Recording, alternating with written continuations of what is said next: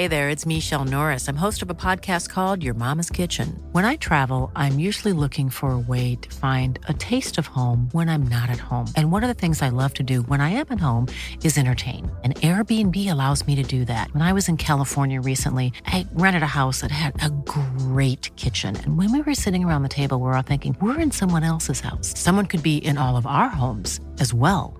If you have a home, but you're not always at home, you have an Airbnb. Your home might be worth more than you think. Find out how much at airbnb.com/slash host. This message comes from BOF sponsor eBay. You'll know real when you get it. It'll say eBay Authenticity Guarantee. And you'll feel it. Maybe it's a head turning handbag, a watch that says it all jewelry that makes you look like the gem, or sneakers and streetwear so fresh every step feels fly. eBay gets it. So look for the blue check mark next to that thing you love and be confident that every inch, stitch, sole, and logo is checked by experts. With eBay Authenticity Guarantee, you can trust that feeling of real is always in reach. Ensure your next purchase is the real deal. Visit eBay.com for terms. Brea Souders is known for disrupting our assumptions of what photography is. She does this through a multifaceted practice that defies categorization. She is constantly shifting tools, processes, and strategies, creating images that are unfamiliar and unfixed. The tension between art and science that manifests in her practice is attributed to her childhood and growing up with creative parents. Her mother was also an artist and her father a physicist who tinkered with sculpture on the side. Yet at the heart of her multivalent way of seeing is personal survival, a process of self actualization and awakening through life's most complex challenges. Her images are imbued with these rich histories that speak to her deepest memories that over time reflect an archive of existence. In 11 years, her first monograph, published by St. Lucy Books, we see six bodies of work evoking a sense of wonder while grappling with the enduring challenge of climate change, technology, trauma, and belonging. Here we experience the decisions that form her distinct visual language, from fleeting materiality, a seductive use of colour, and how she allows chance to infiltrate her rigorous process there are very few rules in life when you really think about it, and chance plays a pretty large part in the way that our lives unfold. In my art making process, I try to mirror real life in that way. Like it's a collaboration between concrete action on my part and chance. I'm Gem Fletcher, and this is The Messy Truth Conversations on Photography.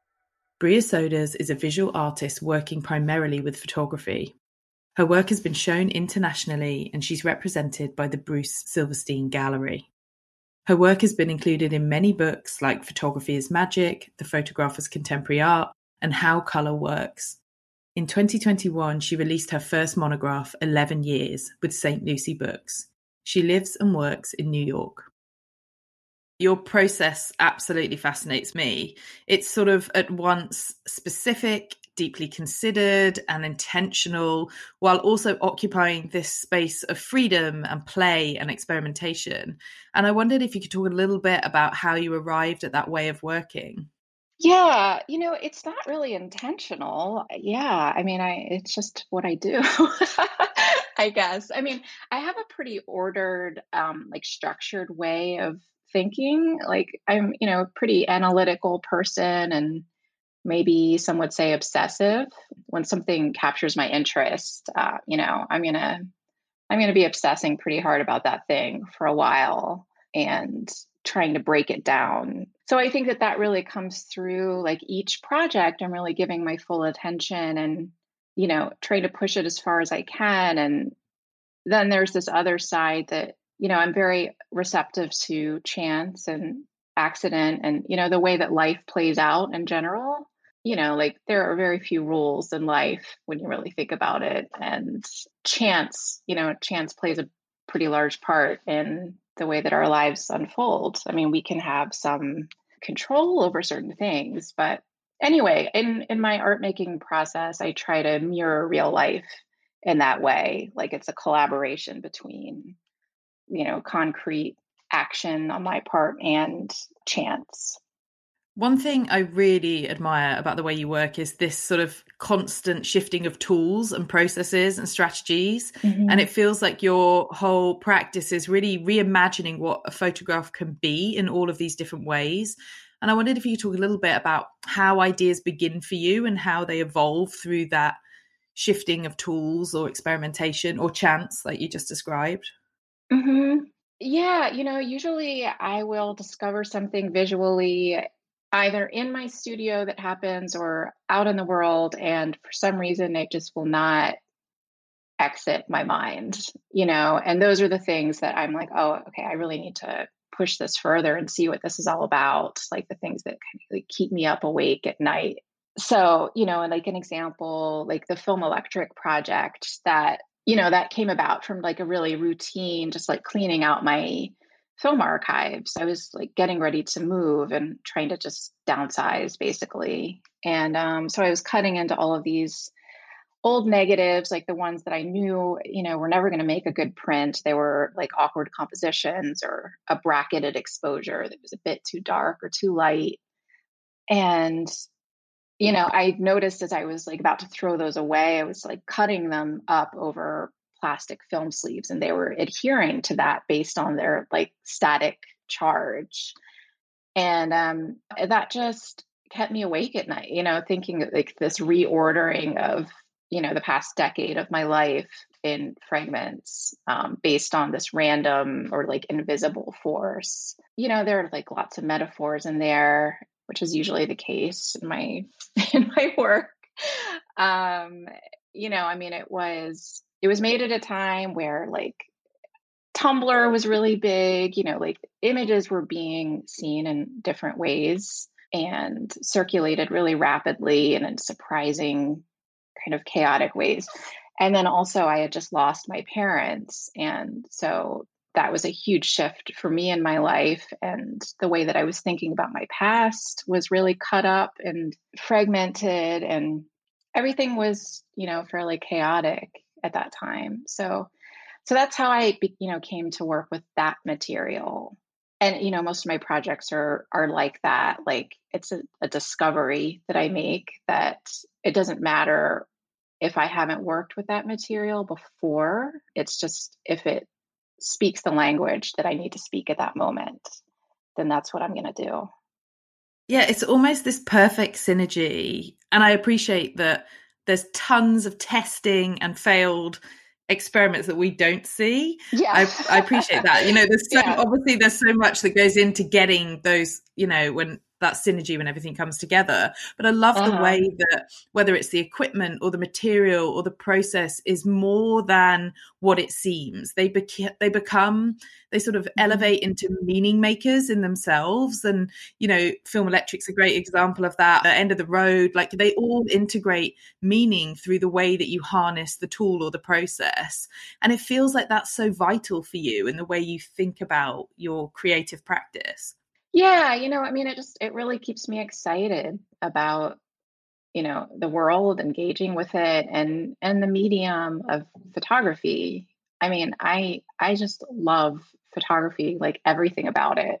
I, I mean, there isn't a genre that I don't like.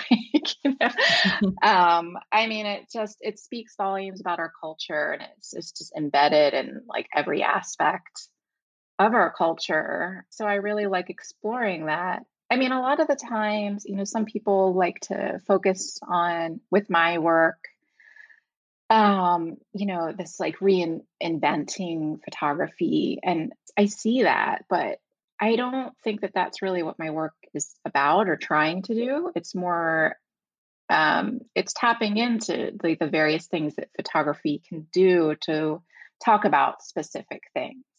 Like each project is investigating something whether it be a visual culture itself or emotion or memory or you know ai or you know what i mean? Like various things. There's a huge amount to unpack i think with all of your work and i i'm not embarrassed to say this but i said this to you when i interviewed you recently that you know i've been such a fan of your work for such a long time but i never approached you about doing an interview because I was almost too intimidated. I wasn't sure if I had the, but I wasn't sure if I had the ability to mm. kind of be able to articulate in some way mm. what what it was about because for me it, it's just so loaded in such a fascinating way that whenever I come back to any of your projects even the really early work mm-hmm. they're still they they hold so much for me and so yeah it's really uh, it's it is so deep and so rich with different references much much deeper than you know just about reinventing the medium for sure I, I wanted to go back to film electric actually because one thing I love about that project is this notion of the performance of material and how sometimes in your work you're both the spectator and the maker and the director kind of all in one. Yeah. And I wondered how that process makes you feel. Oh, I love it. You know, I mean, it's um, it's just completely absorbing for me, and uh, yeah, it's again, you know, witnessing chance, you know, in real time, and it's you know, it's kind of like tapping into some like Buddhist philosophy. You know, I mean, these films almost like film sculptures, like kinetic film sculptures is how I think of them. And they're always, they're just constantly changing as I'm photographing them. Um, but at the same time, I'm twisting this acetate support that they're they're on. So it is very much like a collaboration between myself, like my action, and this invisible force. And uh, yeah, it's it's interesting. It brings up, uh, you know, like because all of the film that I use is from my own archive, it's, you know, seeing these new relationships emerge between these parts of my life is pretty interesting. And then, you know, at the end, you just watch it all fall apart into like a pile. So, yeah, I really enjoy it. It it takes me out of my own head and it's it's sort of like um I don't know. I guess it's somewhat like watching a film like watching a story unfold where I don't have a lot of control over it. You know, it's just happening. That really makes me think of the physicality of your practice. And, and we don't often talk about the physicality of photography, but it's such a physical gesture, whether you're a street photographer or a still life photographer or an artist or however you kind of use the medium. And I think thinking about your project Hole in the Curtain, where you have this quite sensorial yet highly volatile process of making work with chemicals, mm-hmm. it kind of really brings that to life. And I wondered if you could talk a little bit about that work and what the process was like for you, because in my head, it could have been so stressful or so meditative at the same time. Yeah, yeah, you know, it's it's completely both. Yeah, it's very hands-on. You know, that project out of everything else that I've worked on is the hardest to talk about. And uh, you know, I totally own that. Like at this point I kind of I feel like everybody should have a project that they struggle to talk about.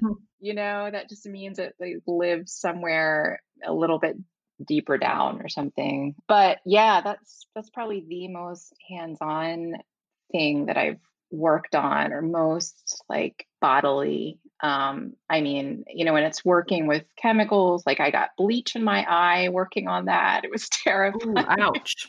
at one point you know, I felt kind of like high on fumes half the time mm-hmm. um, before I started wearing a mask. But yeah, you know, that project. So there, most of those are um, they're they're painting. All of them are paintings on unexposed sheet film and paintings meaning like using like very concentrated water watercolor pigment and then also using bleach and photographic uh, film developer.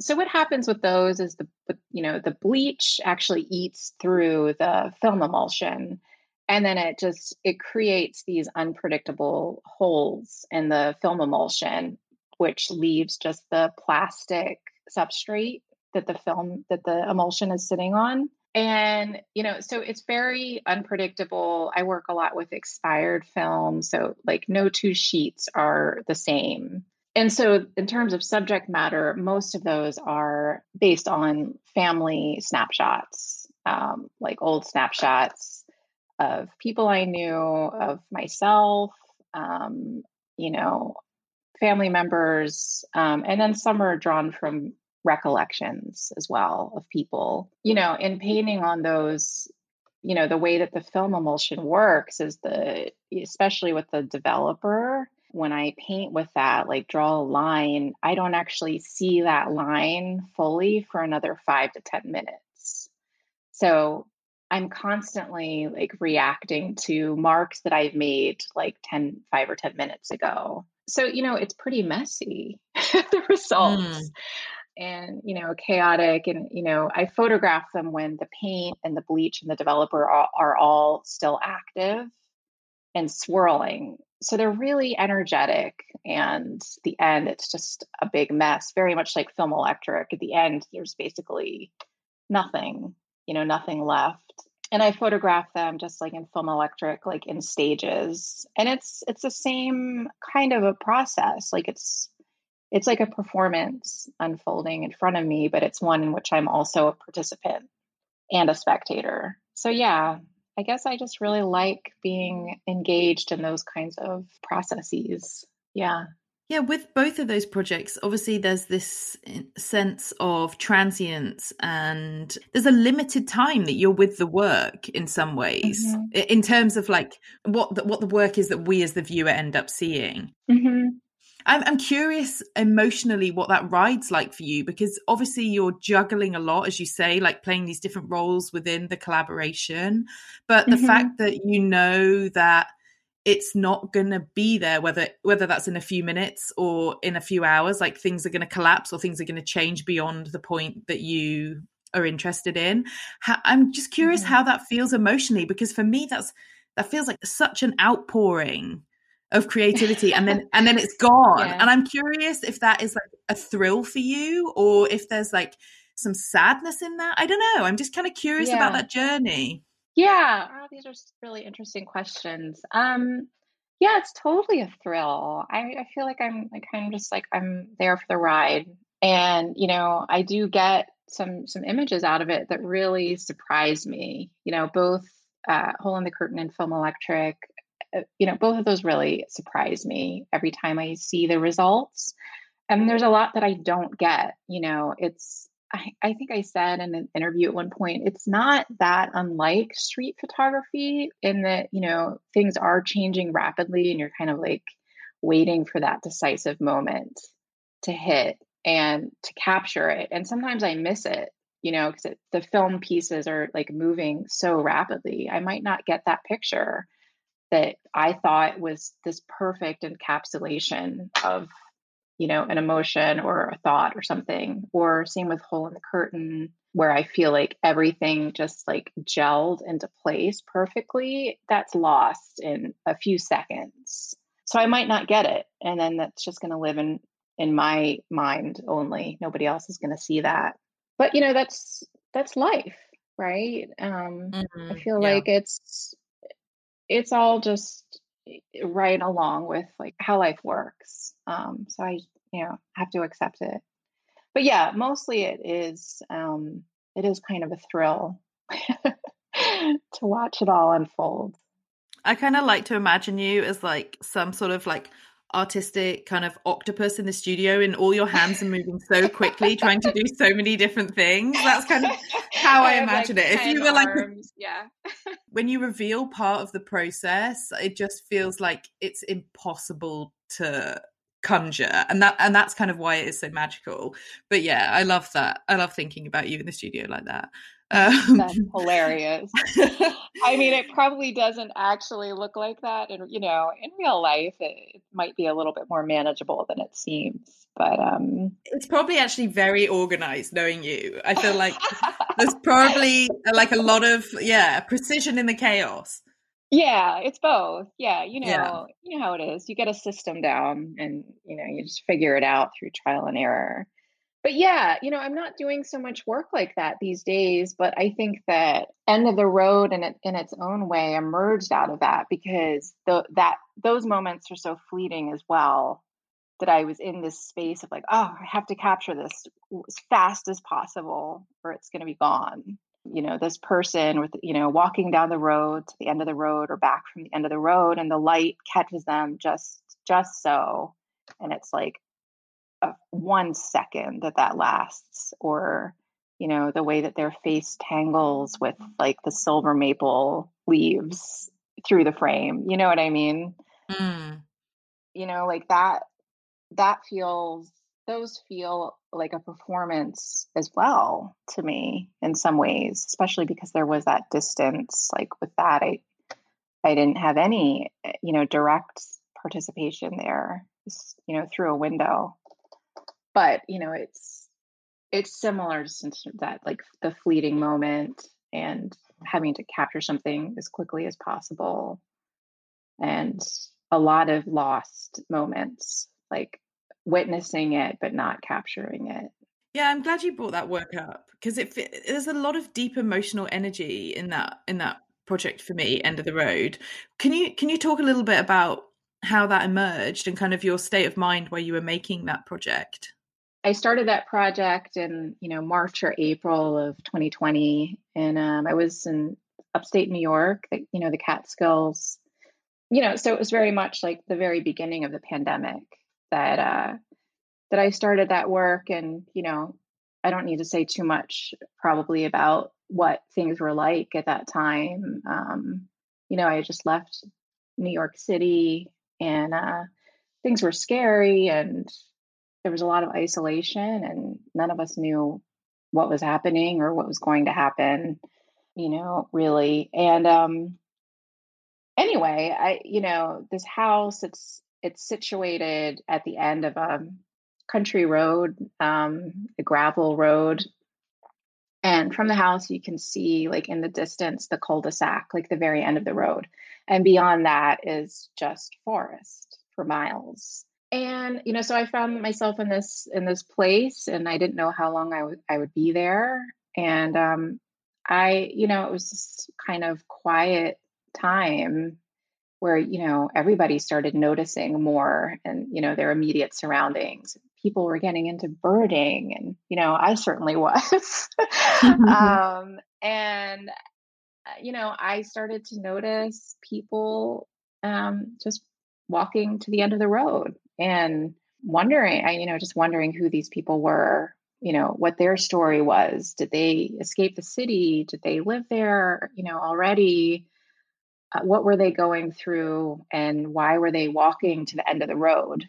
And you know over time i started to notice that some people there were like recurring figures people that would continue to you know incorporate it every day into their routine um, and then there were like all of these like mysteries like there was one one time when a man i just saw him walking back from the end of the road with a ladder by himself and he was smiling things like that that just captured my imagination.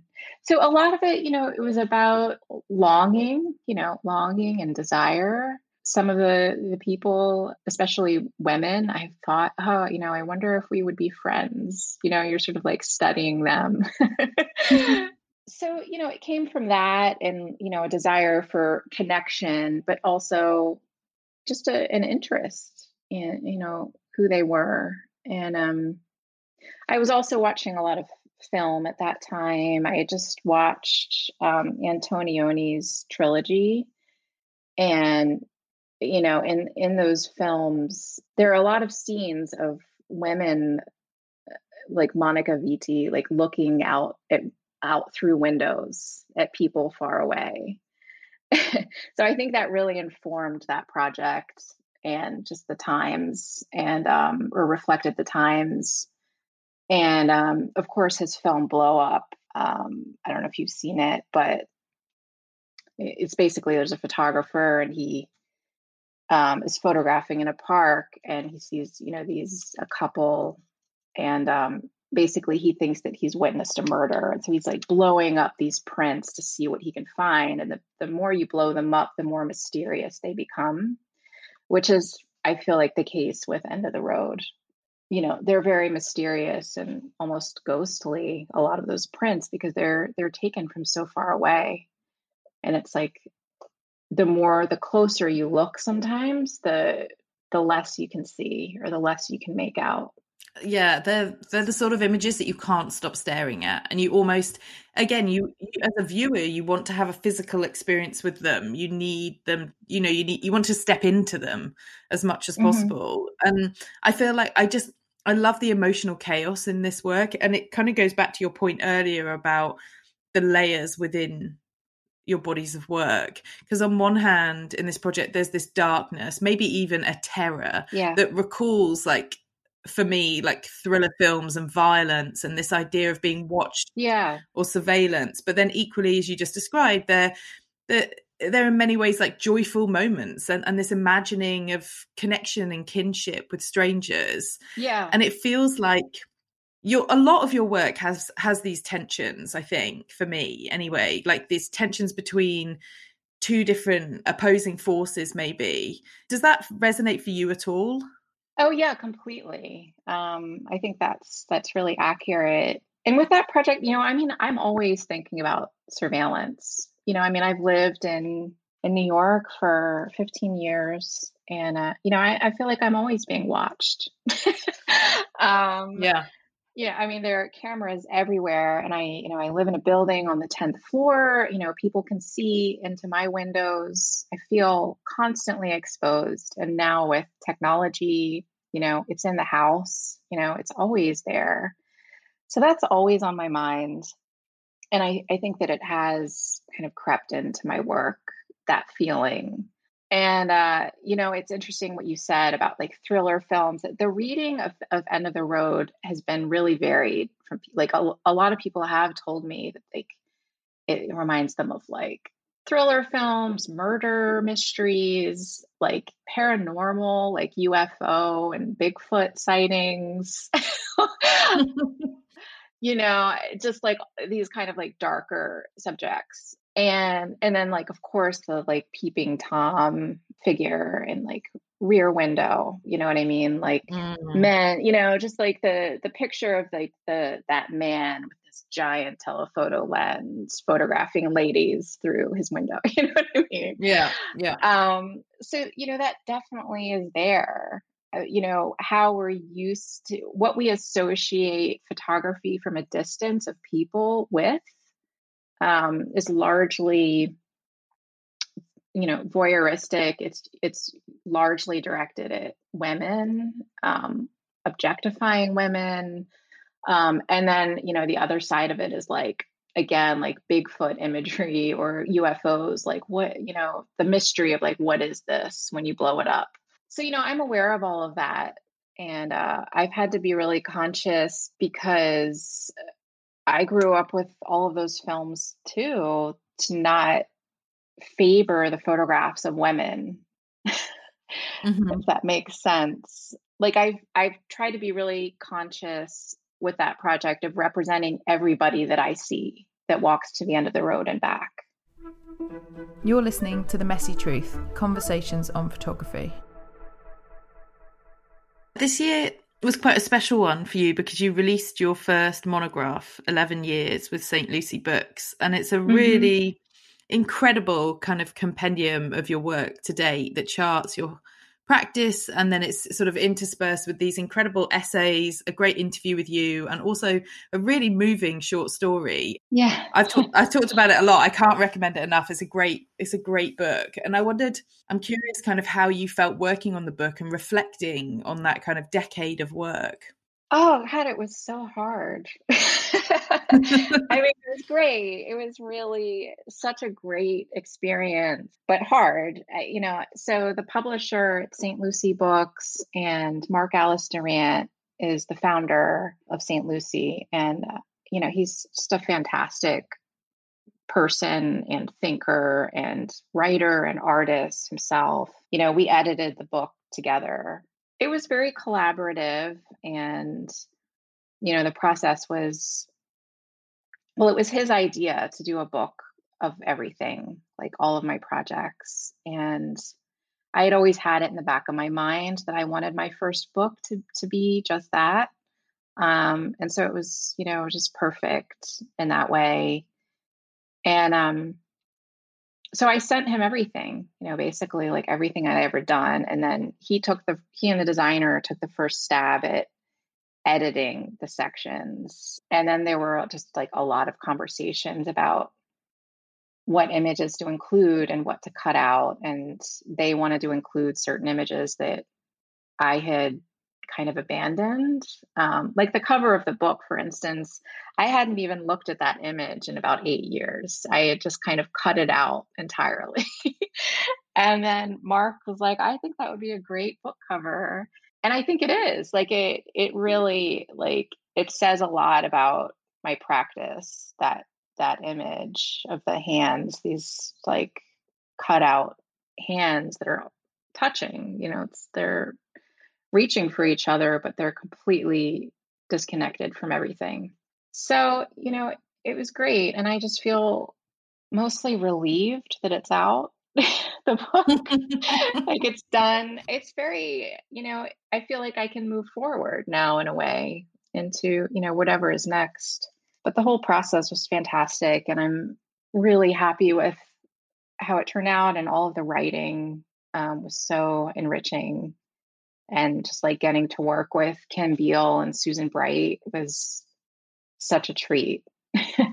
and to see what they see in the work and to read their words, it was just so fun.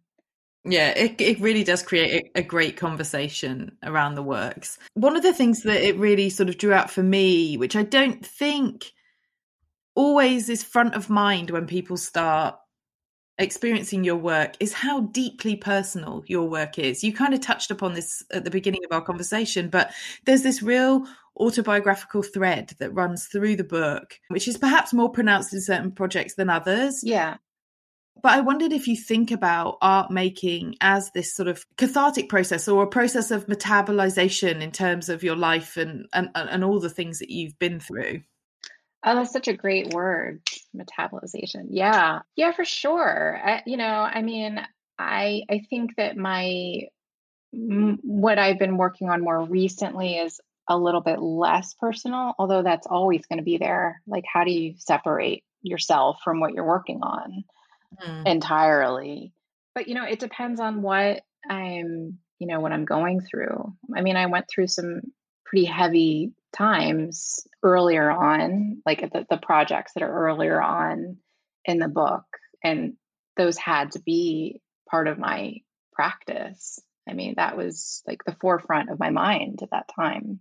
You know, so it's definitely there. And I I don't know, for a while I felt almost embarrassed about that. I grew up with an art world that wasn't very receptive to that. Um, to like the personal being a part of your work. And so I I've been a little bit reluctant to talk about it as much as, you know, maybe I should have or maybe not should have, but like as much as was actually there. Mm-hmm. Or to like talk about other sides of it because it it is layered and there are a lot of different facets you know to all of my projects but i think it's important to you know to share our you know our emotional experiences both verbally, you know, with friends and family. And if you can find a way to share that through your artwork, I think you should. It helps people feel less alone in their own stories and their own journeys because, like, a lot of this stuff, even though everybody's experience is going to be personal and individual, there's, you know, a lot of it is universal just as human beings.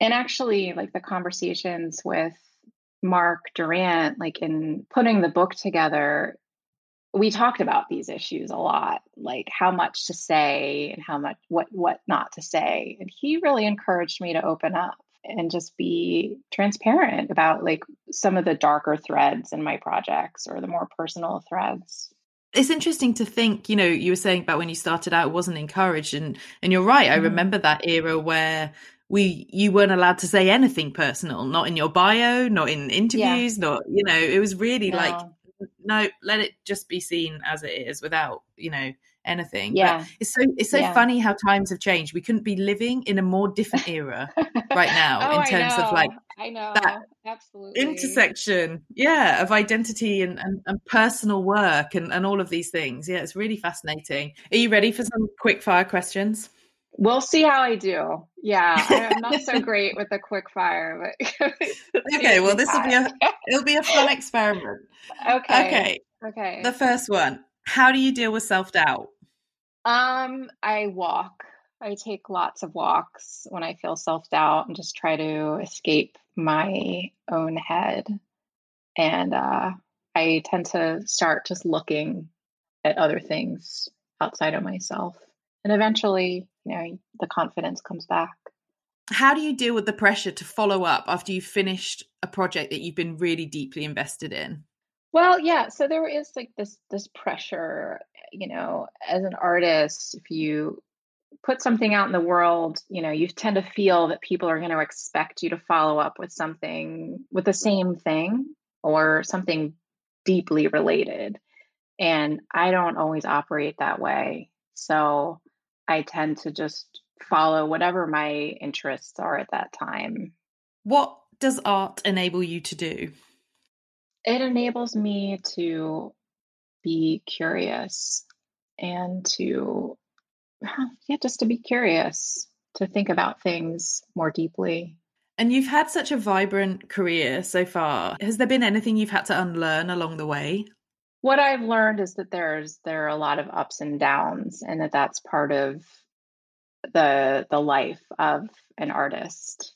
It isn't like one achievement after another or you know one project that is successful or you know feels successful after another it's a lot of failure in between it's a lot of experimentation that leads nowhere. It's a lot of projects that nobody cares about but you or projects that like don't really fit with the times but might might later you know might be looked back on a certain way or a different way? Do you think photographs still have the power to sort of shift thinking or shift consciousness? That's a good question. I do.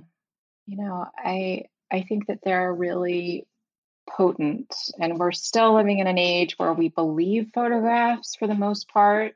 You know, that's changing. But, you know, I think most people still see a photograph and they accept that as re- uh, as reality. And I think it does change. I mean, there's certainly an oversaturation issue. But I don't know, for me personally, you know, they're very effective still to finish up, I wanted to ask you the question that I ask everybody at the end of the show, and that's what matters more to you, the process of making work or the final photograph? The process of making it. It's all the things that you learn along the way and discover. And, you know, we've talked so much about this throughout the podcast. Like a lot of a lot of it for me is what I see as I'm making things that I'm not able to capture. So it's it's just so rich um, that whole process.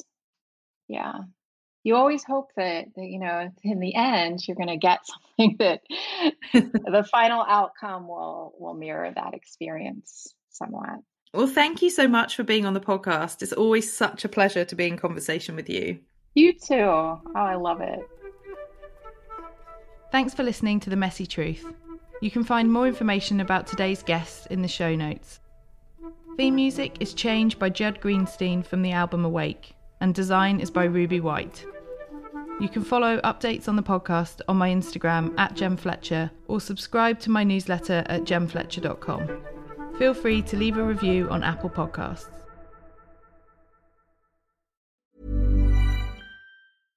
This message comes from BOF sponsor eBay.